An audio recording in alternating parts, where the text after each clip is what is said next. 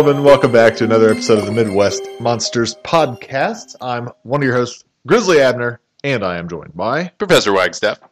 Venomous Vinny. Hot toddy. Good to be with you again, folks, as we are revisiting another roundtable discussion that we did early on in our career, roughly seven years ago.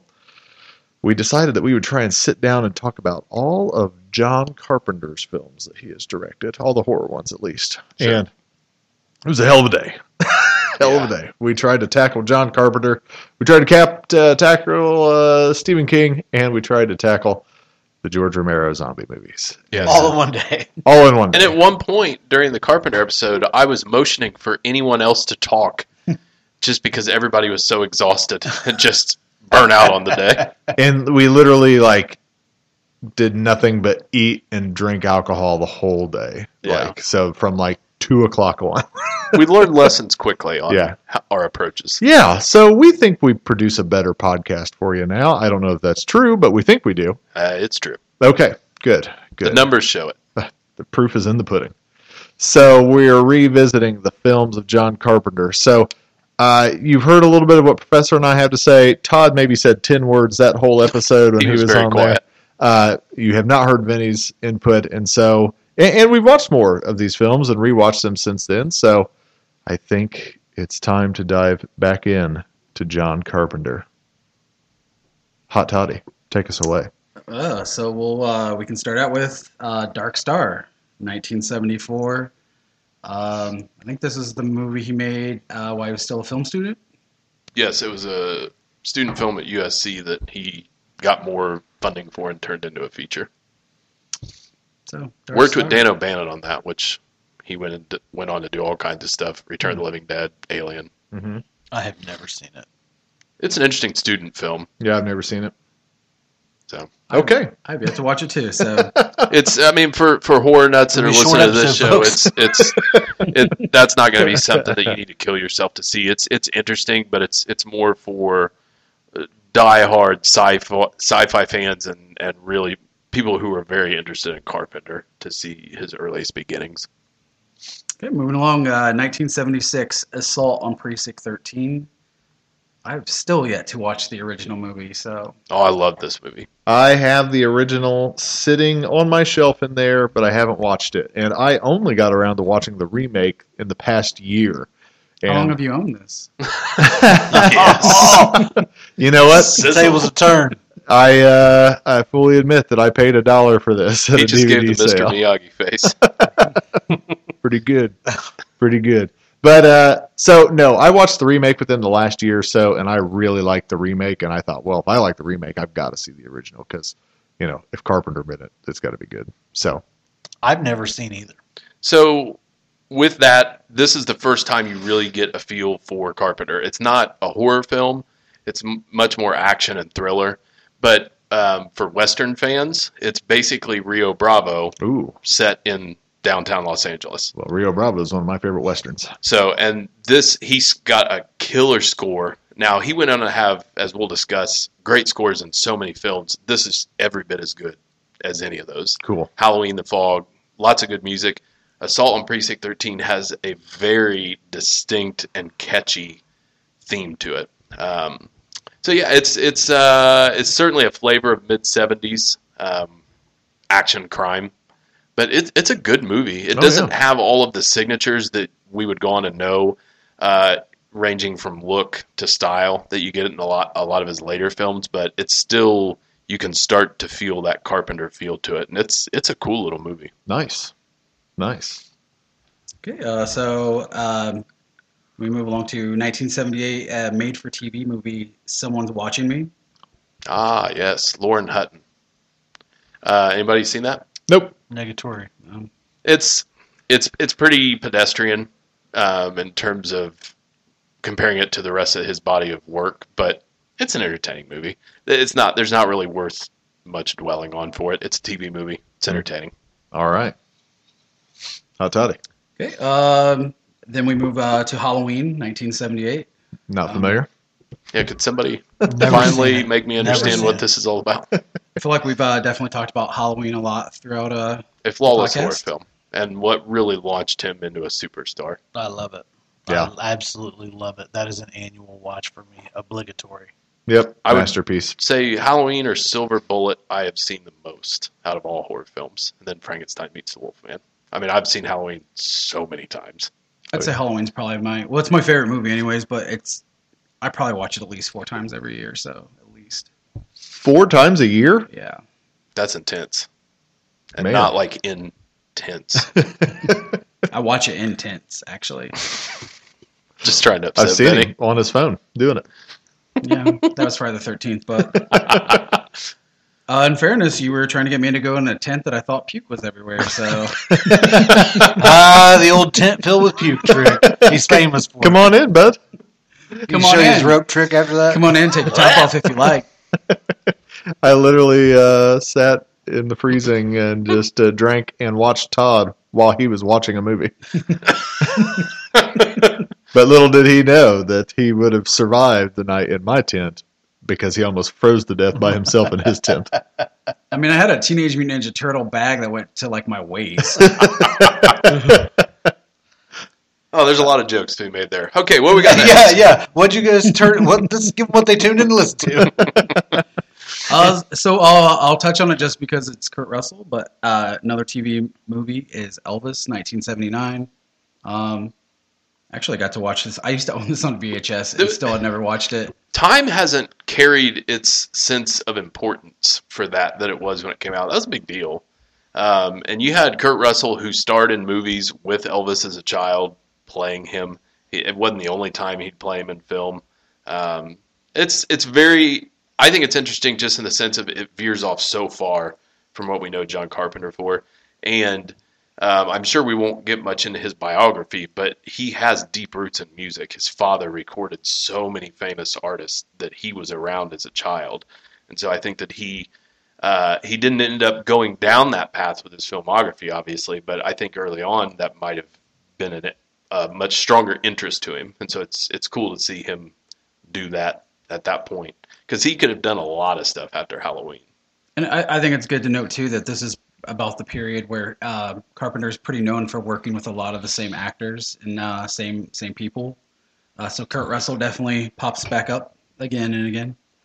Um, the following year we have 1980's The Fog. Mm. Uh, so A personal favorite. I love that movie. I'm a big fan of the fog. I just love the feel of it. Yeah. Um, Have we ever covered that individually? I don't think so. That's one of those ones that I, I'm never sure if we did or not. We should. I'd like to, and uh, I don't Note think I've. I, I don't think I've watched this since we uh, went to California last year and got to go in the church. Oh yeah, yeah. It was a cool story. Real quick, um, the people that run the church are very accommodating as long as you're respectful. And um, the first time I went there, they let me and the two people I was with, like, even get up in the bell tower, go back in the back rooms, showed us where they did uh, pretended to break stained glass, and they showed us how you could match it up with what's in screen with the wording on there. Oh. This is all people from the church, like who could just as easily be like, "Go away." yeah. But they invited us in devils. We have um, bulletins and let us make. spend extensive time in there. So Do you remember what denomination of church it was? I'd have to look it up. Yeah. I can't remember off the top of my head. But um, it's in the church is in Sierra Madre. They filmed a lot of it up more towards San Francisco. But The Fog is just, damn, that's a good movie. It still holds up. Um, it's it's very. It, it shows his strengths for both the way he shot films, but also he was he wasn't gory, and that's what made it the the suspense build up. And like even something like Halloween, there isn't guts and, and gore and No. blood Right. spraying around. And so he was very, very uh, in tune with with depicting suspense on screen that mounted, and and the fog is no exception to that. They kind of go a little exploitive with a few things, but that was the studio making him, and so since we're not doing a deep dive on it, I don't want to spoil the film, but there's things later in the film that that were completely forced on him. But the um, the segments both of Adrienne Barbeau as a DJ with her wonderful voice and um, the scenes of the fog rolling through town and the way that they did that with some trick photography alone make it worth the price of admission. Yeah. It's a great, slick little movie. And Tom Atkins is in it. And as usual, he beds a woman he's just met within the first hour. Okay. I, I recommend that one to anyone. The uh, the documentary in, in Search of Darkness, uh, the segment where they talk about the fog, Tom Atkins mentions the uh, he pulls up again to Jamie Lee Curtis, who gets in only after asking like, "Are you uh, are you some weirdo or something?" And he's like, "No," and then she gets in, and then he beds her. Yeah. Tom Atkins, what can you do? Thrill me. It's that mustache. That's why I don't meet him at conventions. Afraid I'll fuck him. It was filmed at an Episcopal church, so it makes perfect There sense go. that they were very Uh, cool. Excuse me. Episcopal. Thank you. yeah, thought they you were. Joe Piscopo's church. yeah, if you if you dig around on uh, our Instagram, there's I've put up a bunch of pictures over the last couple of years with visits there. Really nice group. Cool. good, t- good times. Uh, okay, so 1981, uh, Escape from New York. Uh, back to uh, Kurt Russell. Yeah. Uh, Donald Pleasence comes back. Uh, I feel like a couple other staples. It's been a while since I've watched Escape. It's uh it's a good movie. I like it. Tread lightly. Sometimes Tread lightly. I hear the tone. sometimes I like it better than others. We'll put it that way. Sometimes I'll put it on and I'll just really get a kick out of it, and then sometimes I felt like I was in the mood to watch it, and I'm like, huh, it's kind of dragging. Uh, you're putting in L.A. when you, when you do that. Not Never even seen L.A. Well, not sure you need to correct that. Yeah, but I no, I love Kurt Russell in this when uh, you know they're like, "Well, what, what's your deal? Aren't you going to try and save the president?" And he's like, "Eh," You know, like he's indifferent. Yeah, he he makes the movie. Yeah. I mean, a lot of the special effects and approach to it is dated, but the scores kick ass. Kurt Russell's kick ass, and it has a ton of great character actors through it, just peppered throughout. I mean, it, the the movie's got a, a pretty good uh, pace to it. It doesn't take itself too seriously, and I mean, I didn't announce it when we kicked it off, but with the if you eliminate El, uh, Elvis as the TV movie, this stretch from Halloween for about 10 years, I think you can pit up against any director in the history of movies. As, as the the quality and diversity of films that he made is remarkable. I'll agree. I will agree. But yeah, I love Escape from New York. It's it, it doesn't have horror elements to it, but it's it's just such its own thing. And Yeah. you can't go wrong with Kurt Russell. All right. Vinny, have What? you ever seen this? I have seen it. Uh, maybe only once or twice. I didn't see it until I was an adult. and, Uh, and we know you don't like action movies, so I liked it okay, but I didn't. It's not like Big Trouble in Little China. You know what I mean? Mm, yeah, it's a good point. It didn't hit the same. Yeah. Okay, what a treat. All right. So, uh, 1982, uh, we get John Carpenter's remake of The Thing, which I love. Uh, I love people slamming remakes to John Carpenter, than to say that their favorite movie is The Thing, and and for him to look back like, "Y- you know, I remade that, right? Vinny, I'm gonna let you go first on this one. This is my favorite horror movie. I love this movie. Uh, I watch it. I would say annually, except in the fact last year I didn't. We barely got any snow. So yeah, So I didn't watch it. Like I love to have it cold and snowy as shit outside when I watch this. This year we did get an early snow. Mhm. I mean it wasn't massive, but it covered everything and it was cold and I got my 12-year-old son to watch this movie for the first time. So Nice. that was that was fun. He's just now dipping his toe in. Uh, he wa- we recently watched the first 8 Friday the 13th movies. Jason has been his gateway in. yeah, and we learned that he's big on continuity. he is huge on continuity. we found out by watching the Friday the Thirteenth films. But he watched the thing, and unlike the Friday movies, I watched him jump a couple times. While he was sitting there watching it.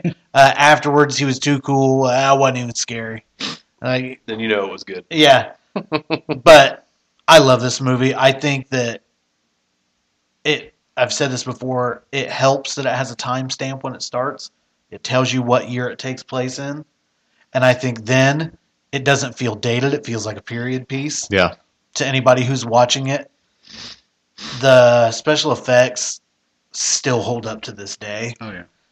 better than most CGI, uh, especially the head dripping off the body with the arachnid legs popping out of the sides of it. Like, I don't know. This is just, this is my favorite. As I as we did this episode, I started to realize how influential John Carpenter's works were during my childhood. Movies that I enjoyed as I, as a kid, never really paid attention to who directed things or anything like that. I was more focused on the actors that were in them. Like I was an actor kid. Um, but I know now, as an adult, I look back and John Carpenter's movies had a huge influence in my life. The same way Stephen King movies did for others at this table. Sure. I think John Carpenter was that way for me. Well, and he he was a consummate professional. I mean, because he there was there was nothing stuffy about him in these films. There was never any self-absorbed auteur marks that you could recognize him by. He just directed the hell out of films confidently, and that's what made them so entertaining. I would put the thing in my top ten, if not my top five. I've said it before on the show, and I still think it, it's the best special effects ever. And it was also a ballsy move because the thing from another world wasn't a theatrical bomb. No, That was a that was a That was well regarded yeah, It. that's like Jaws for the next generation. and for them to remake They it, him have the balls to remake that and have Yeah. the vision to know he could go into that and do it. And to go back to more of the source material and do a completely different approach, the special effects do not rely on a crutch. So, like for example, an American Werewolf in London is some of it's another bit of my favorite special effects ever. Mm-hmm. But there's not a lot of variation in what we're seeing in that film. It's just perfect. Mm-hmm. This is a bag of tricks. Oh yeah, we is. don't come back to something a second time. Each Yeah. time they're wowing you. Mhm. Um, and so it is it is just um, a master class in special effects uh, with Rob Bottin, who you guys uh, don't appreciate in the Howling, but he nonetheless is excellent in this. Um, but no, the the thing is another great example um, with uh, Carpenter teaming up with Cundey, who he's done multiple films with at this point, and that kind of Panavision uh, sparkle that he has in all his films. They just look great Mhm. uh, the great scores that he typically is behind and doing some of them with Alan Howarth. His stamp is on these films at this point, and I think the thing, and you could make an argument that the fog, but I think the thing is where he really is like peak. Everything he does is assured and on Another top. thing about the thing, Blu-ray and HD do not hurt these Doesn't hurt special all. effects in the least. Yeah. There are some movies that you can watch now, and if it's too high definition, yeah, it like starts to cheapen it. Alien, there are parts in Alien where that happens, where you're like, oh, that looks a lot more like a model now. Yeah. But this movie, I don't think it affects it. I agree. Yeah, it's it's a classic. I think it's a because actually uh, I like the um, the prequel that they did too, but I think it's a great example of CGI versus practical. Oh yeah. Because though I like the uh, the newer one, I mean the, the, the practical effects like blew the the other one out. Oh the yeah. Oh yeah. Um, I also kind of like too, and it's it's nothing new at this point, but he brings in actors that's not essentially uh, you like like who would think uh, when you think horror, you would throw uh, hey we should get uh, Wilford Brimley. Yeah. Um, I'm okay now. Warren Like to come come inside. I'm better now. I thoroughly enjoy this movie. I've made that clear on many podcasts, and so I don't feel like I need to drone on. Uh, you guys have said everything that needs to be said about why this movie is a brilliant masterpiece, and it gets watched about annually, if I can, as long as there's enough snow on the ground, just to get that feel of the isolation. All right. So, um, speaking of Stephen King and Carpenter, uh, 1983, John Carpenter's version of Stephen King's Christine. Um, It's strange. I feel like we may have just talked about Deja voodoo. I'll just say again, like uh, I, I think it's uh, says something that Kubrick's The Shining, which which is a, an awesome movie, but that one's always talked about of how much liberties he took. Where John Carpenter took a lot of liberties with Christine, and no one ever mentions it because he's just got away with it. I, I love Christine. Christine's one of my favorite Stephen King stories. I've always had an affinity for this movie. Even I guess it's maybe it's because of my dad's interest. I don't know the the era fifties sixties for me has always been kind of alluring, and so that and I love the vehicles from that time. So it just played into all those things for me. I I think Christine's great. I think uh, I know we've covered the movie specifically, so I don't want to go into the plot or anything. But I think in regards to his career, why it's very important is that the thing was such a disaster for him that he came into this and directed the absolute hell out of it. Um, and th- there really wasn't any pushback on things he wanted to do. It was check out how I can make a movie you want, the fans want, Stephen King adaptation. And that's why you know, this many years later, when you watch it, it it's still just good. I mean, it's just straightforward. There, there's no, there's no gimmick to it. It's just a good movie. I think it would be. I think this film may not have worked if anyone else but Carpenter did it. I don't know many directors at that time that could have just made it the movie that it is. Yeah, Mhm. Uh, a movie about a killer car. Mhm. yeah. A- a Especially car- with his polish and just kind of flavor. Yeah, uh, you know, a car that's a slasher essentially. Yeah. You know, and I it sounds like it's a simple premise, but the way he shot and made it makes it so much deeper And than again, just a car killing people. Another cool practical effects movie. Yeah, exactly. Oh, that's what makes the movie. That and uh, again, uh, you know, you mentioned in the the thing with music. I think you can tell John Carpenter's love for music because that's always a big thing in his movies. Mm-hmm. So Christine's another great example of not only his score but the songs, uh, the songs that would play. It's almost like the car is talking to you. So So like uh, Transformers tried to rip it off. no, they did. Boo. Okay. Uh, again, uh, mentioned on the King one, but bummer that um, his follow up was supposed to be Firestarter. So I'm sure uh, that movie would have been thought of a lot differently if he directed it. But Or maybe he dodged a bullet, just in general. I mean, that Yeah. could be true because uh, at this point too, this is where he started. Um, you know, he was making some solid movies, and, and yet there's there there's certain films that that the studios were definitely trying to interfere with. Well, and we sit here today and say he was making solid movies. Box office was not reflecting our love for the thing that we have No. now. do you know? I Right. do you know that? I wonder if they actually released the movie in winter instead of midsummer, like the way it's probably intended to watch. But I didn't. I didn't market it. So, um, so following uh, Christine, we got Starman, which is 1984. Uh, Jeff Bridges. Uh, I remember watching this movie Karen a lot when I was. I feel like this was a staple of like HBO. I think it was on It's- TV or something. I'm not gonna 'cause I've seen lie, it a billion times. Every time it was on TV, I watched it. Oh, this yeah. movie's awesome. It's not horror at all, No. but uh, Karen Allen, who's very easy to fall in love with, you'd already had her in the Indiana Jones experience Mhm. there. Um, She in American Graffiti as well. Is that um, the movie I'm thinking of? No. she's well, I she's in a can't- bunch of stuff though. Um, but this kind of goes along in in line with She was in Christine, where he, yeah, he she was the girlfriend in Cruising. Oh yeah. Um, Scrooged. where it falls in line with yeah we've covered her a lot recently actually um, but it falls in line with him directing straightforward for the bullseye uh, to really bounce his career back. And i think that these two films achieve that. If anything starman isn't anything about in the horror world but it might be his best directed film. I mean it is just he's on it. It's a really really good movie. And you know for listeners who are interested in all of movies, you should watch it. It's really good. A fun time. I think I was thinking of Animal House. Not American Uh, Graffiti.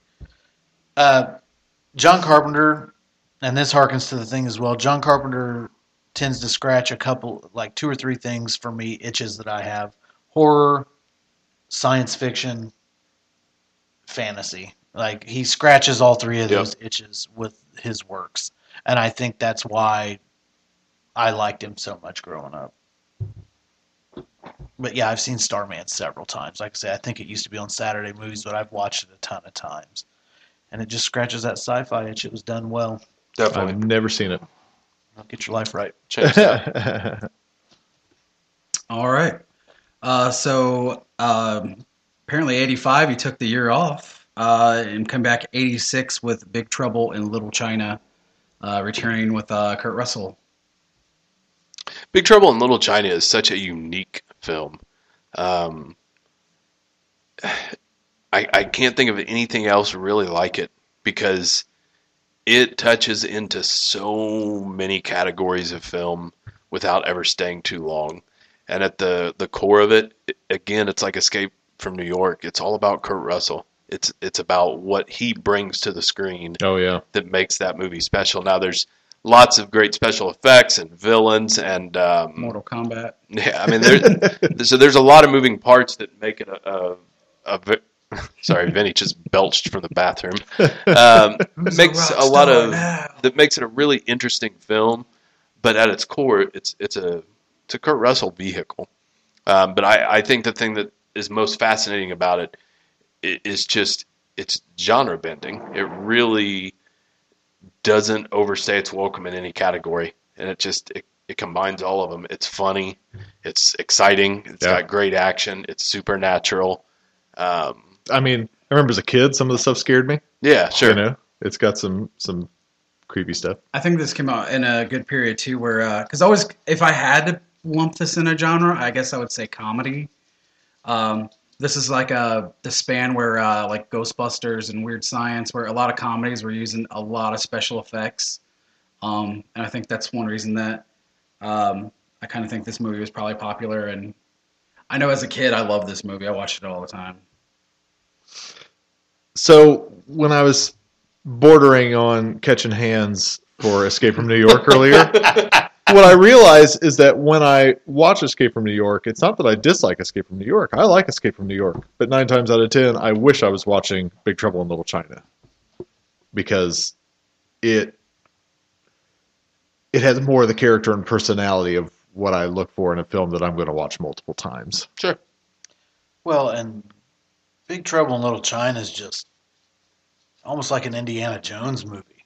Yeah. Like Well, it, it's so much fun. Like it's such a good time, and it scratches your horror element itch or fantasy element, and I think that's why it also appealed to me more than what Escape from New York. Well, in fairness to those two, there's a lot of inverse relationships between the two. I mean, Escape from New York is not trying to make you laugh as often. Right. It's, Right. And it's much grander in scope, whereas Big Trouble in Little China takes you into a neighborhood and a crazy situation, whereas Escape from New York is dealing with the future and uh, well, bigger ideas. I didn't see Big Right. Trouble until I was probably in the, within the last ten years, Really? and I now I now own it on Blu-ray. I own probably less than twenty movies on Blu-ray, and I own Big Trouble in Little China on Blu-ray. How about that? Well, were they? Toddy, thoughts? Um, it's been a while since I watched it. I still love this movie. Um, actually, I- I've tried fighting it for quite a while of not buying the. Um, I hate to say overpriced because I love Fright Rags and I'm not going to slam them, but I just kind of felt that what I pay for a T-shirt's a little bit high to pay for a tank top. I was gonna say I've been fighting off Scream Factory's big deluxe thing because I was like, man, I already got this movie. I'm uh, I'm fighting that off too for the same reason, and I'm going to be honest, I'm going to end up breaking down and buying it. yeah, I'm, I'm kind of uh, full of shit. Well, the same reason I bought the tank top, although yeah, there might be some different reasons too, but. Um, go ahead. Sorry. Um, I'm, I've, I don't know. I've always this movie's fun. I always love this movie. As much as I love John Carpenter, I love Kurt Russell too. So Um, when I was Well, you little, love I was told that uh, China was the term for girls' private parts, and so for over two years, when people mentioned China, I got embarrassed. And so now, when I hear the term "Big Trouble in Little China," it brings back a lot of giggles. it was that China. Well, yeah, but uh, a, a fellow classmate told me. He's like, "Do you know that's what it's called?" I'm, really? Stuck around for a couple years in grade school. Is that like the? I will forever remember that now whenever I watch the You know who told me? Cody Thompson. Is that like the uh, the tickle in your pee pee from the hills? What? I Big Bird. Oh yeah. Oh yeah. Yeah. okay. What is it? I don't know. Show us on the doll where he touched you. Okay. Uh, Moving on. yes. Big Please. Trouble in Little China. Never be the Big same Trouble for me in again. Little China. Uh, okay, uh, 1987, Prince of Darkness. Sorry. Which that was the score. Oh my Mm. goodness. That is a damn good beer, and this is my most underrated John Carpenter movie. I love it. I feel like people hate on this movie. This movie s- scared the shit out I've of me. I've never seen it. You must not like Alice Cooper. I've seen it once. I feel like this is one that Professor would probably be upset because he thinks I should really like this film, and it's just m- meh to me. Yeah, you like what you like. Um, I would expect you to like this. I went. Yeah. I even went down to the little Korean church in downtown LA where they filmed this, and they like it's. They now have art exhibits inside, so we got to go in and walk around. And Is and it the same church from 22 Jump Street where they had or 21 Jump Street With where they Korean had Jesus? Korean Jesus? No, it was not. um, but yeah, no. Th- for this, I just I think it gets really dark, and I think that he removed a lot of his playfulness. It's really difficult to talk with the ongoing dog squeaking of a toy. If you're wondering what that is, that's not uh, my ass talking while I am. Um, but no, he a lot of the playfulness is removed um, from what you had had something like Big Trouble in Little China. It gets pretty dark, uh, pretty gooey, and it does get very gooey. and it and it's got a re- it's got a real pulse to it. It doesn't dwell long. It's pretty high octane in its storytelling. We spend a little bit of time on the college campus, but um, it really accelerates quickly and doesn't let up. And I just I think it's one of those ones that it's it's certainly not. It doesn't belong in the conversation with the classics that he made, but I think it's every bit as effective in terms of a horror movie for what he celebrated. For. oh yeah. Manchete. Did you say you had not seen this No, movie? never seen it. All right. Um, I definitely remember like the uh, I believe Alice Cooper was one of them, but uh, the hobo people outside. Yeah, he's I- one of them. I think uh, part of this movie is because it's a little uh, bonkers and confusing, and I think that would also. Uh, I feel like that at this time period, uh, if you grew up in the '80s, you were always, uh, you know, we're going to be bombed or nuked or whatever, and it's the end of the world. So any kind of movie about the end of the world, whether it's from a religious aspect like this one, or or uh, the day after tomorrow, or the day after, whatever it was called, um, it was always kind of freaked me out as a kid. Yeah, I just think it's an interesting cast. The score is awesome. Um, it's another one that's just got great music to it.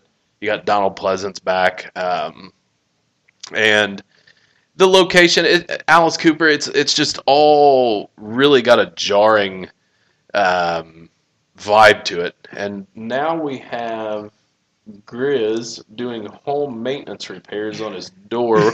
so we're just checking the laundry list of things going on while we talk. I don't want it to squeak when I let the dog out. And so now Okay, you, so- have, you have made that distraction even more distracting.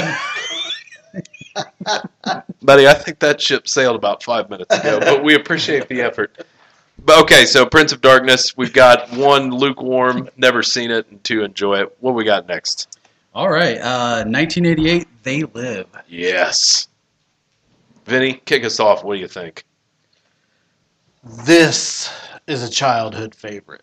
Like this one nailed the science fiction itch. Like then it was kind of V for those old enough to remember V. Um, For Vendetta? and No. it's like got Roddy Piper in it, and I love Rowdy Roddy Piper. Like top three wrestlers of all times, dudes that I respect and would like to meet. I've met two out of the three: Ric Flair, Rowdy Roddy Piper. There's Piper, only one way to meet him now. and Jerry Lawler.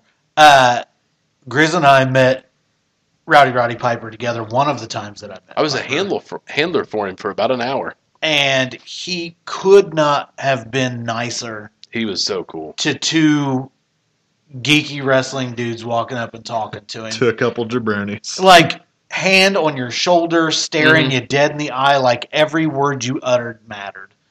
And not to go on a complete tangent, but Piper grew up with nothing, Yeah. not even a family. And that is a dude who absolutely appreciated every single fan that came up to talk to him because he knew that they were the reason why he was able to get to where he got and able to live the life that he lived and was able to provide for his wife and, and kids. Yeah. Like he absolutely was so appreciative of his fans. But to the movie itself, if I was watching action movies in the '80s, they had a sci-fi tinge to them, and this was absolutely one of those things. That fight with him and Keith David that goes on forever out in the alley, like not only that, and not only that, and it was. I got the message as a kid watching this because I mean they kind of beat you over the head with it. I mean it's but the obey with the glasses Sure. and all that, and I still think it's great. I love to watch They Live. I I don't own that though. Now What? that I think about it, I don't think I own They Live on Fix any. that. Yeah, I'm gonna have to now, Um, couple unless of it's out of print and I'm not paying a million Yeah, dollars. it for it. shouldn't be. couple of personal experiences relating to what you're saying. One, uh, the great fight scene. I went down to that alley in downtown Los Angeles. Uh, shout out to Steve Thrasher, who was Did you nice fight enough to the walk Steve with Thrasher me. guy No, for but it was minutes? sketchy as fuck down there. um, even in the middle of the day, I was just like, let's be brief, get a few pictures and be on. But the other thing um, with handling for Roddy to illustrate what you're saying, I got called over there. Is I've only volunteered at one convention, and it was this particular weekend. And they called me over because something had happened with his handler, and they had nobody. So they yanked me from where I'd been working over by Danny Trejo's table and had me go handle for him. This is my first convention, handling money for him. I'm a nervous wreck. And before we get started, he just wants to keep talking. And I told him at one point, I said, "Hey man, like, um, I'm afraid these people are going to kill me." He goes, "Hey, we're all friends here." He's like, "Tell me about where you work before we get started." I was like, "Okay." And so, I mean, we had literally a five minute conversation, and he didn't give a shit about making people mad because it was just laid back. Well, He and, wanted and to know not only because that, I was helping him. you know that Roddy Piper probably didn't care because he knew he was going to give every person that same attention that he just and that gave was kind you. of the air in his response Yeah. when I was worried about the line. I mean, he was just that genuine. I and I didn't get to stay there that long because I wasn't experienced working for that show. Yeah. So I just helped. Um, but I'll never forget the hour that I had. handling Oh, yeah. him. He was so. such a good dude. Um, But they live. I love. I just want to say, I agree. Echo all the sentiments you just said. I uh, I met Roddy. Uh, uh, I think it was the last convention he did before he passed away. But Culture shock. yeah, anyway, so it was a, a con they don't normally do. It was in February, and I'm wearing a sweater, which is something I normally wouldn't wear to a convention because I sweat in a tank top. Yeah, they're usually in summer too. but uh, uh, well, even the winter ones, I sweat sweat through everything. Uh, so when I went to go meet him, it's fun. I was actually just trying to wipe sweat from my face, and he thought I was crying. And so he just like it was like even uh, I was like, if this is what you get for crying at a celebrity table, I'll cry at every person I meet. Because he just came up. I don't know if he thought I was special or what was going on, but he was just like super nice to me and was just like, "It's okay, buddy." And he was touched, and uh, it was really cool meeting him. Uh, you do have that look about you. It, it really was. Uh, this is probably for me. Um, I mean, I watched Halloween a ton of times, but I think uh, this is probably the first movie I went and saw in the theater of John Carpenter. And uh, I remember at the the cheap show, I would go see this quite a few times. Uh, but to me, it was like I love John Carpenter. Um, not a big wrestling guy, but I did grow up in the '80s, so like Hulk Hogan, uh, Roddy Piper. Everybody knew who the wrestlers Yeah. were, even if you weren't into wrestling. well, I wasn't even into wrestling, but uh, it was still big enough to where I would watch the cartoon. they were was on. mainstream. Yeah, Well, and that's what's funny. They they wanted to get away from the title wrestling and wrestlers to it's sports entertainment and they're superstars. But the wrestlers back then were superstars. Like Oh, they're yeah. they're not superstars now. no, You know, in the way that they were. yeah. In the '80s, back they, they were public The. Rock, the Rock doesn't have his own cartoon. Just want to put that out there. right. So, uh, and I remember, uh, like they had like the I don't know what uh, to me they were little action figures, but I, I even had quite a few. I probably had the Roddy Piper one. Um, so to me, the fact that he was in it, Evil-Lyn was in it. Uh, so even though um, Master of the Universe is whatever, I still uh, love I that love- movie. And Masters of the Um, so uh, Meg Foster, No, I I admire all three of you. uh, Just kidding. great score. And uh, as a kid, I would say like the beating over the head, it is kind of weird. But as an adult, living in the time that we live in right now, in the period that we live in right now, I see why you got to bash people over the head because people still want to look the other way when they shouldn't. But we won't go in there. I think They Live has aged well in that regard because it's appro- it applies to every time period. But I and I may get crucified for this, but I think that They Live is a movie that you might be able to get away with remaking now. Hmm. We'll come on. We're in the period again, so I think you I think you could get away with a remake of this movie. I don't think I don't think you're wrong. I don't, I just trying to I don't think you had unless they had the right person to do it, don't do it. yeah. But I think that it could be done. I mean, if Jordan Peele was going to do it, I'd watch Uh, it. well, yes. I'm, I was just thinking if if we stray away from consumerism and more into social media and kind of you know what I mean. Oh, If- they have done it. It's called Black Mirror. I haven't seen Black Mirror. yeah, some of the episodes of Black Mirror deal with a lot of that stuff pretty heavily. Black mirrors. Gotcha. But my point was with Reaganomics and, and the whole era that we're in the middle of with They Live and kind of his approach to that, uh, it might be more potent to go in from different angles of, of how divided we are um, Have you in seen times. Have you seen the Great Hack documentary on Netflix? No. Ooh, if you're ready to lose sleep, watch that. But no, that's where I'm, I'm coming to back you up because the Great Hack is about how um, companies were data mining with Facebook to get your info to make sure you saw the ads, you saw the memes, you saw the videos they wanted you to see Which is just to sway elections. gross. It's disgusting. But that would be a perfect setup Sure. for a newer version of They Live. Like Yeah. you put on them glasses and suddenly your news feed's I just ordered it on Blu-ray, folks. Nice. Did you get the Scream Factory? Uh, it was a collector's edition, whatever. it was. Right, yeah, nice. I love this film. I will sleep well knowing that that's on the way. yeah. I love this film. I love Roddy Piper. R.I.P. to my man's Hot Rod. Um, there's not a whole lot more to say that you guys haven't said. It's just, it's a great film. It's great social commentary. It's a great direction. It's just everything about it's really Another good. great score. Uh, and another personal story Keith David challenged me to a pee race standing at a urinal. so there's that. There is that. I I turned down the offer. I said, "Oh no, I, I I think you'll beat me." He goes, "I'm an old man." And then he finished up and left. I was like, "Thank God, I'm uncomfortable." but he was really nice. I was hoping that you would finish that you you zipped up your shit in your zipper and it was like oh yeah, about how'd you get the Frank above the beans?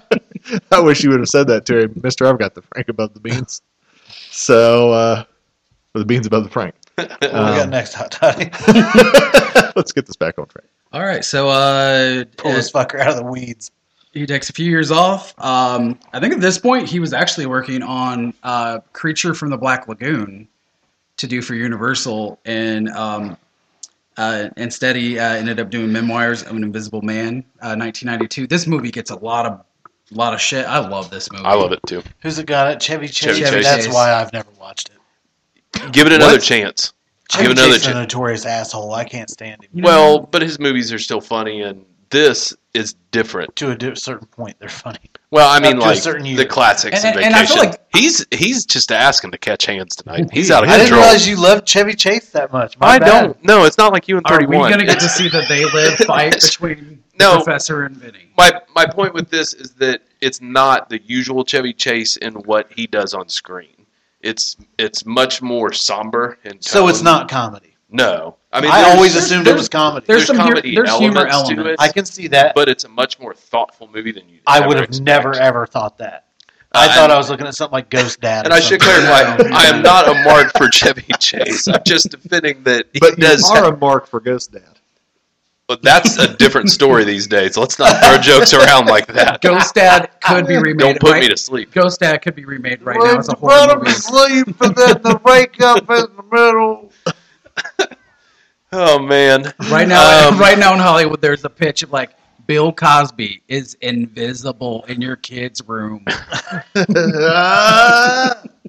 Rudy. I can't build upon this. Okay. Uh, Memoirs of Invisible Man is surprising in its uh, that it's a much more thoughtful and at times serious film, and the special effects are cool. I may Uh, give it a chance. you Now that you should, said. I, I always assumed it was just a comedy. and it's not uh, it's not a bona fide classic, but as for as much as you like the Invisible Man, you should ch- give it a check. And Daryl Hannah, you get her in there too, which is always nice. Um, a really kind of a surprising film in his filmography. It's it's another one of a kind kind of film. All right. I've never seen it. How many times have you said that this episode? Go home. How many times have you watched Rambo? oh, he's getting out on him. Uh-oh. Shut up, nerd. Uh-oh. Uh, abort. No, All right. no so uh, another uh, another made for TV movie is 1993's Body Bags. Mm, Which we have covered. On, we have covered, uh, I think, just you and I, Professor, yes. with uh, Mad Chan. Yeah. Uh, I know that I love it. And if you want to hear my full review, you can go back to that episode. But absolutely love Body Bags. Love, I- and I love Carpenter playing the the guy moving the stories along. Morgue, yeah. Yeah, in the Yeah. morgue. I love an anthology. Yeah, I love an I'm anthology a sucker movie. for it. Yeah, me too. And uh, I think Body Bags was Showtime. I feel like Showtime at this period were uh, slaying it with like Psycho 4 and uh, When a Stranger Calls Back and Body Bags, and um, they they were kind of uh, they kind of lost a little bit with Birds too, but they uh, for the most part though they they uh, they were doing some good uh, good production for uh, for That's a good point. their movies. Good string up in there. Yeah. All right, good times, good times. Um, I think uh, to me one of uh, of his newer movies, as I quote that you can't see with my fingers, is uh, 1994's In the Mouth of Madness. Mm. We have uh, we've covered this one on the show before, but uh, just to let y'all know, I'm about that life. I love In the Mouth of Madness. It's just man, it's Lovecraft. It's messing with your mind. Um, yeah, I just love it. So that's me. I've seen In the Mouth of Agnes, and that was a way better movie, but I've not seen this one. Uh, yeah, well, man, woo. Uh, no, this I think this is arguably his last great film, um, in his filmography. Uh, but we've that. covered, so I won't spend much time on it. Other than it's excellent. Doesn't have Chevy Chase, but it's good. So I'll watch it. All right, so um, Toddy, what did you think of it? I, I love In the Mouth of Madness. Uh, I think Did you cover this on episode with us? No. Okay. Uh, I would say for the time period it came out, um, there wasn't a lot of horror coming to the theater, and not only uh, not only coming to the theater, but actually I kind of found this movie to be scary too. oh yeah. Um, this is pre-Scream because I, I think when you talk about the '90s, people forget that other movies came out. Um, not that I don't love Scream, um, and I kind of felt like this is Carpenter's uh, almost kind of. Um, I feel like all the major directors kind of have like a nod to each other here and there in, in some way or another. I feel like this is his nod to Stephen King. Yeah, I think yeah, I get that very much because it's very Stephen King-ish. I feel like almost Stephen King could have wrote this, but it's still Carpenter. It, it feels like a nod to Stephen King and Lovecraft. Oh yeah, yeah, Lovecraft definitely. Yeah. Uh, I just have to ask you, uh, Professor, are you a fan of Sutter Kane? Yes. All right. Do you read Sutter Kane? Do you read Sutter Kane? Benny's lost. Get back on uh, Amazon. Order this movie. You guys got him Yes. all pissed off about Go and order Chase. this one too. All right, so uh, so moving on. Uh, this movie would be what he directed, so he could make Creature from the Black Lagoon. Uh, would be his remake of Village of the Damned, 1995. Um, I love hate this movie. Um, I love it because they. I love the cast. I love Kirstie Alley. I think this is Christopher Reeve's last film before his accident, right? I couldn't tell you. Probably so. Um, I think it's good, but it's bad at the same time. Um, I don't know. It didn't. It didn't. It probably of, of all the movies we talked about, I feel like this is the least. Uh, where like the car, he definitely did his own version of the thing. I feel like Village of the Damned was kind of like eh, um, and it wasn't as strong as his other films, but there's still a lot of things I like about it.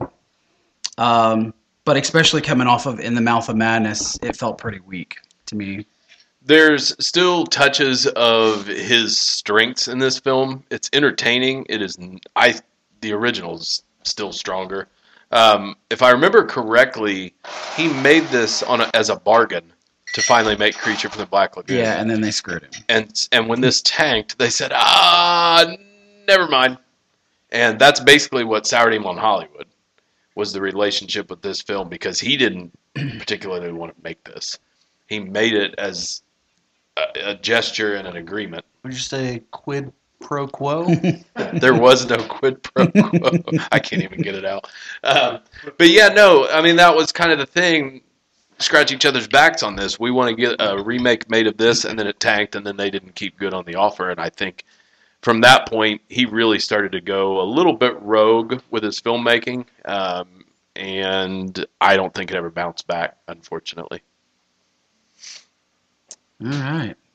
But still entertaining. I don't think it's one that you should just completely. avoid. Oh, I don't think I've ever seen the remake. It's it's It's it's still got some it's cool it's stuff well worth to a it. watch. I actually, like I said, I, I I'm torn on this movie every time I watch it because I like it, but yet I'm always a little disappointed in it too. And It could have been a lot better. Yeah. Never seen it.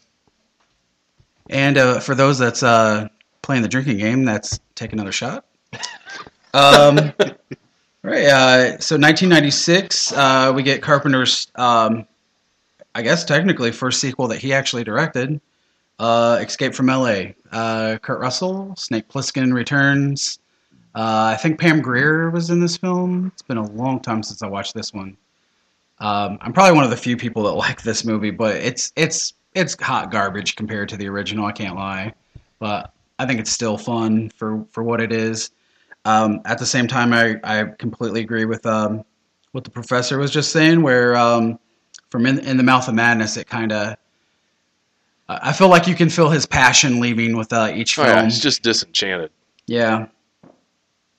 Speaking of, Never seen it. uh, this is worth Take seeing for. I, I uh, will always be in love with Pam Grier, so she's in it. It's worth watching for her. And Steve Buscemi's in it. Can't go wrong with I that. know people hated it, but the the thing I always think about when I think of this movie is where he's surfing.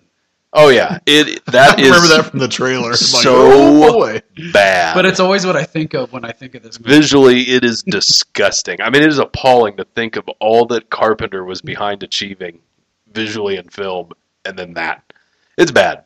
Um, but it's also fun to revisit the character because at its core, Escape from New York was all Kurt Russell, as we talked about, and so you still have that, and it has a pretty fun ending to Escape from LA. Um, so I mean, it's not it's not worth avoiding. It's not complete trash, but it's inferior certainly. I've never seen this movie for the same reason I've never seen Godfather 3. Al Pacino. You'll get more out of Escape from LA. I hate Godfather 3, like deeply. That's Just when I thought I was out. when enough Yeah. people tell you something is shite, Screw that I movie. just I just tended to stay away from them. You don't like incest, or I don't know what the fuck you're talking about. well, you haven't seen Godfather three, then. Yeah, Godfather 3, man. Let's spend a half hour on that real quick. Let's God. not. Ugh. I don't even want to watch a half hour of it again. Oh, it's butt. Can I can I uh, make everybody at this table hate me? Yep. Mhm. Godfather three is the only one I ever watched. Like, for real? Of the How do you start at three? Give it. Give us the notebook. Somebody your else finish this microphone. episode. I'm about to. I'm about to give you the old vampire. I rescind your invitation into my. I'm about to pour my goddamn beer on the mixing board and end this whole fucking thing. Back, back, you devil. This, oh, that hurts. You have to have that corrected by the time we record next. Yep. Or we won't record. We'll expect a summary. But I'm sure the shittiest movie you could name me, I probably have seen it ten times. That's irrelevant. We're not casting judgment here, but you need to see those. Okay. Just skip three. Okay, what we got next? Well, I don't need to watch three because I've seen it Oh yeah. several times. Several. It's on TV. Like. About to have a stroke. All right, so uh, moving right along there to uh, Vampires, 1998. I'll say for me, um, I know that John John Carpenter's favorite genre of film is western, which kind of sucks that he's. Uh, I feel like him and Wes Craven, a lot of them got pigeonholed into that they only have to do horror films. I think a John Carpenter western would actually be really cool to see. Um, so I was actually excited to see this movie. This is definitely one of the movies of his that I hate the most is Vampires. Um, I know I've shared the story with it uh, on this podcast before, but I'm going to do it again. I fell asleep as a projectionist. uh, the last few years, uh, where film was still normal and actually being threaded through machines, I got to run that at the theater in uh, town where me where we're from, um, and I fell asleep and woke up to the manager screaming at me. She came up. She's like, "Ryan, what are you doing?" Because up there, we I had a big sliding glass that I could open up to listen to the theater and the sound with the audience, or I could close it and play the speakers up there with me. And that was only in theater one. That was where the big one for the week was, and that had just come out. And we kept a seat in there, an old ancient theater seat. And so I would sit in there and watch movies, and I was like, "New John Carpenter, hell yeah, I'm getting to thread a John Carpenter movie," and passed out, fall asleep up there. Well, I'd missed movies like six movie starts because nobody come up and complained quick enough. So like it had gotten way behind. So she'd come up screaming. I had to go down and get these movies going because when they'd end, I'd have to get them rethreaded to run back the other direction on the the tables that we had. And uh, I had people throwing shit at me at the window. I'm up there with my little bow tie by the window trying to get this shit threaded, like candies bouncing off the window. People are yelling, and it was all because vampires was so boring. I fell asleep.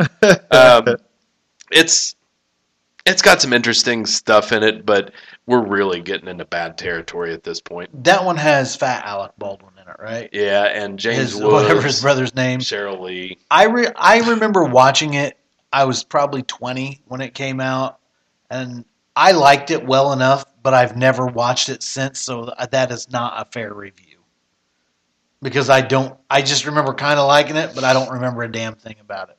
Yeah, it's there's still cool stuff in it, and 20 it's years ago. it's some it's still got some bigger filmmaking in it in in the way that we know Carpenter for, but I know that there's a lot of complaints about it being kind of misogynistic at this point, which I know uh, in this day and age is becoming more and more common. But I know that even early on, even when it came out, there it kind of rubbed people the wrong way. I don't know about that if I agree with it, uh, but it it just doesn't. You can feel that his heart's not in it at this point. Yeah. I mean, fully.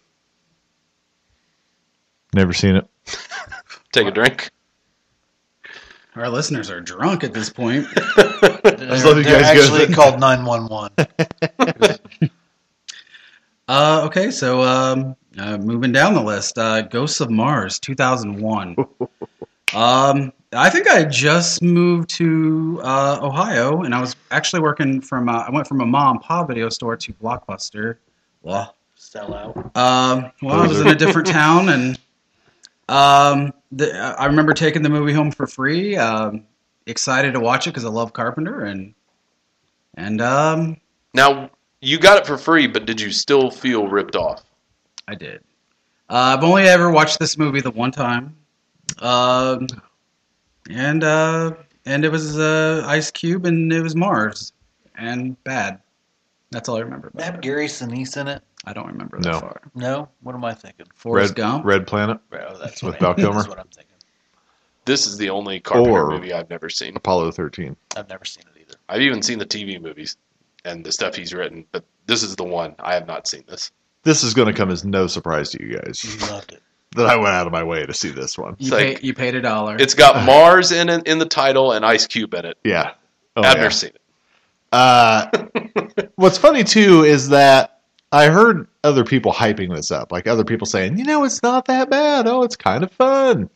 And I watched it, and it's it's not all right by my standards. When I'm sitting down watching, you know, as I like to call them my boogaloo films, right, where they're just crazy, stupid, no point for it to exist. It's not the worst I've ever seen, but this is not a good movie, and I cannot, in good conscience, recommend it to anybody. but if you like stupid sci-fi action movies, give this a shot. But be warned, I didn't keep it. Like it was not one that I'm like, I'll watch that again someday. It went on the out pile. Yeah. So that's my review of And so you've seen it. You would say that when you watch it, is there at any point during that film where you, you go, John Carpenter made this? not for a, a, a fleeting second. Gotcha. Yeah. Yeah, I've never seen it. All right. Then we move to his last directed film, which is 2010's The Ward. Um, I don't think this even really. I felt like it maybe limited release. Um, I remember liking the movie well enough. It didn't feel like John Carpenter whatsoever. It's run of the mill. Um, yeah. Uh, wasn't a bad fi- film. Uh, it definitely got hurt because it came out right after Shutter Island. Um, very similar. and it's such a played out concept in yeah, general. that's true too. But um, yeah, Uh, it's again, it's not a bad movie. It's just forgettable. Sure. It could have been made by anybody. Yeah, it, there's nothing about it that makes you go, man, that's John Carpenter, or man, I've never seen that concept before. Yeah. It just, like I said, it's not bad. When you think about a guy, well, hey Vinny, have you seen this? Never seen it. Um, when you think about a guy that changed the trajectory of a genre and uh, the classics that he made, and then you look at this, it's just a bummer. Especially after the hiatus he'd been on, it's just heart's not in it. Yeah. Good times. All um, right. So uh, I mean, there are a few on the list. Uh, those are all the ones he directed. Um, I will say, because you know we kind of get in the territory where movies get remade and stuff. So um, he was actually producer of The Fog, the 2005 remake. Oh, I love Tom Welling. I love The Fog. I was so excited to go see this, and I think I seen it the one time in theater, and I just couldn't get past watching it again to even give it a, a second chance. that might be my least favorite remake of that whole big boom of remakes. All of the mood and ingenuity from the original completely gone in the in the remake. I mean, it's just bad. I I don't remember hating it, but I don't remember particularly liking it. It's rough. Yeah, I I don't plan to rewatch it to form my opinion any better. Sure. I would recommend uh, checking out some of the stuff he helped write. Eyes of Laura Mars is good. Um, and his involvement with other Halloween efforts in the franchise, obviously. now, is Eyes of part. Laura Mars a prequel or a sequel to Ghost of Mars? I was just getting ready to ask. Where are we going with this? Uh, neither. Uh, it's a good. It's a tight little thriller. Tommy Lee Jones, uh, Faye Dunaway. It's a it's a good movie, Okay. and that's early in his career before he had the full kind of clout that he did with directing. Um, but he's had an interesting career, and now he's a rock star.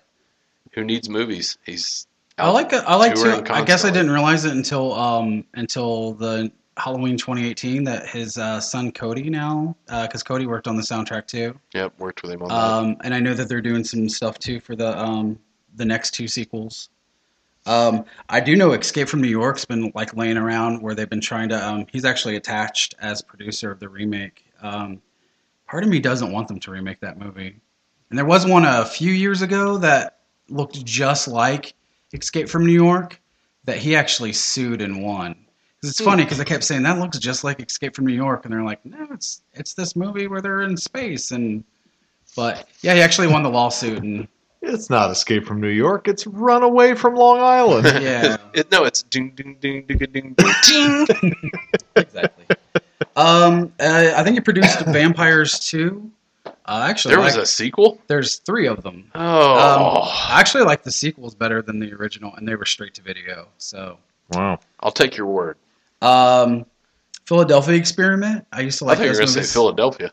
No, he did not have anything to do with Philadelphia. Just the soundtrack. Flip, flip, Philadelphia. Flip, flip, Um, I don't know. I kind of. I'm honest. At this point, I think he's done with film. yeah. uh, other than producing. I do love that he came back in some way or another for the Halloween films because he Mm-hmm. enjoyed what the what they were doing. But you know, here's The the, score thing. kicked ass on that new one. He Yeah. doesn't need to come back to Yeah. doing film. He doesn't. He's got a legacy. You know what I and mean? just leave it alone at this point. Yeah. We've already come back and chipped away a little bit at it. Yeah. Just, yeah, it's as I mentioned earlier, it's one of the greatest stretches anybody's ever had. hmm You don't need to prove anything else. Do what you want. I which would, uh, he appears to be doing by going around and, and playing sold out concert venues. I was gonna Yeah. say With you know, I mean, he's having a blast. I would love to see him in concert. Um, and and and again, like uh, I think it's uh, great that he got to fix uh, Halloween two. They actually uh, just to figure out a way to do the sequel. They wrote the the brother sister tie, which he absolutely hated that they did that. Yeah. So I think that's probably one of the reasons that he enjoyed coming back for the the newer films. He wrote that, didn't he? Halloween two. Yeah, he wrote the brother sister thing. Yeah, but he's always hated that. yeah, he that was. He said he did was a six pack Regretted in. Yeah. Um, and then Halloween three got hated for it, but um, I think Halloween three would actually make not the not what we that movie, but the idea of it would make a cool TV show. Um, what anthology style. yeah, Yeah. yeah.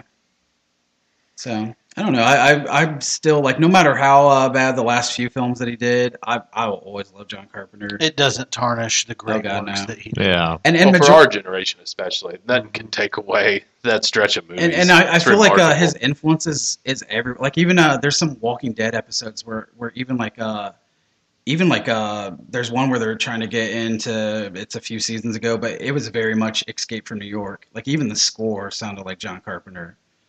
Um, so his influence is everywhere, and I feel like a lot of his movies hold up over time. Like they they're not tarnished I'll agree with you because yeah, like the one the main ones we talked about, Big Trouble, like all those, they don't feel that dated to me. Now the I watch thing, Christine. Yep. Yeah. word. All right. Well, what conversation coming back to revisit John Carpenter and all of his major achievements. As we said, later uh, later films notwithstanding, but again, not also condemning anything that he's done. Mhm. So good to revisit this. Good to talk about Would- some of would the you stuff. s- do you think it was a better discussion this time than your wore out asses? Yes, time? I at no point motioned in a begging manner for somebody to talk with me. So already a smashing success. You know when uh, you're at the sports event and your team, the, the team's making a comeback, and they look to the crowd to like, and they're raising their hands up like make some noise. That's what Wilson was doing. I That's what was so defeated doing. at that point, and I understood. I wasn't blaming, but I just needed somebody to respond to anything. And, And what's at funny is we weren't even on our phones. We were just like heads down. Yeah, just whipped, just tired. Before we close her up, uh, here's we don't do this very often, but I would like to say, let us know how we're doing. Rate us, give us a comment on Facebook. It Give us really some helps feedback. us. Let us know. How, yeah, it helps us out knowing what you guys are into, what you want to listen to, what you do like, what you don't like. Help us out. Give we have zero interest in making money. That's why you don't hear commercials on this show. Yep. Uh, we're not asking for anything. All we want is more people to hear our show and talk movies with us. We just want helps us. ratings and interactions, and that helps us spread the word and it helps us get exposure because of algorithms. Surely you all know how Facebook and Instagram work, uh, and iTunes is the same way. If you're not getting shares and likes and and ratings, uh, it's just being limited in its its exposure. So. Uh, we've we've recently made a switch to share a lot more memes on the Facebook page, and it seems like that's uh, a lot of you have responded uh, favorably to that. So continue to like the memes and share them. But yeah, get on iTunes, give us a rating, leave us a review. It'll help us uh, expand our horror community because at the end of the day, we just want the horror community to find each other and have a good time. Yep. We love having conversations. I'm That's just looking to expose myself. right. Todd loves Does this exposing look normal? himself. So, cashing out for the Midwest Monsters podcast. I'm one of your hosts, Grizzly Abner, and I'm joined by Professor Wagstaff, Venomous Vinny. Hot toddy. Stay Scary. and also watch Captain Ron.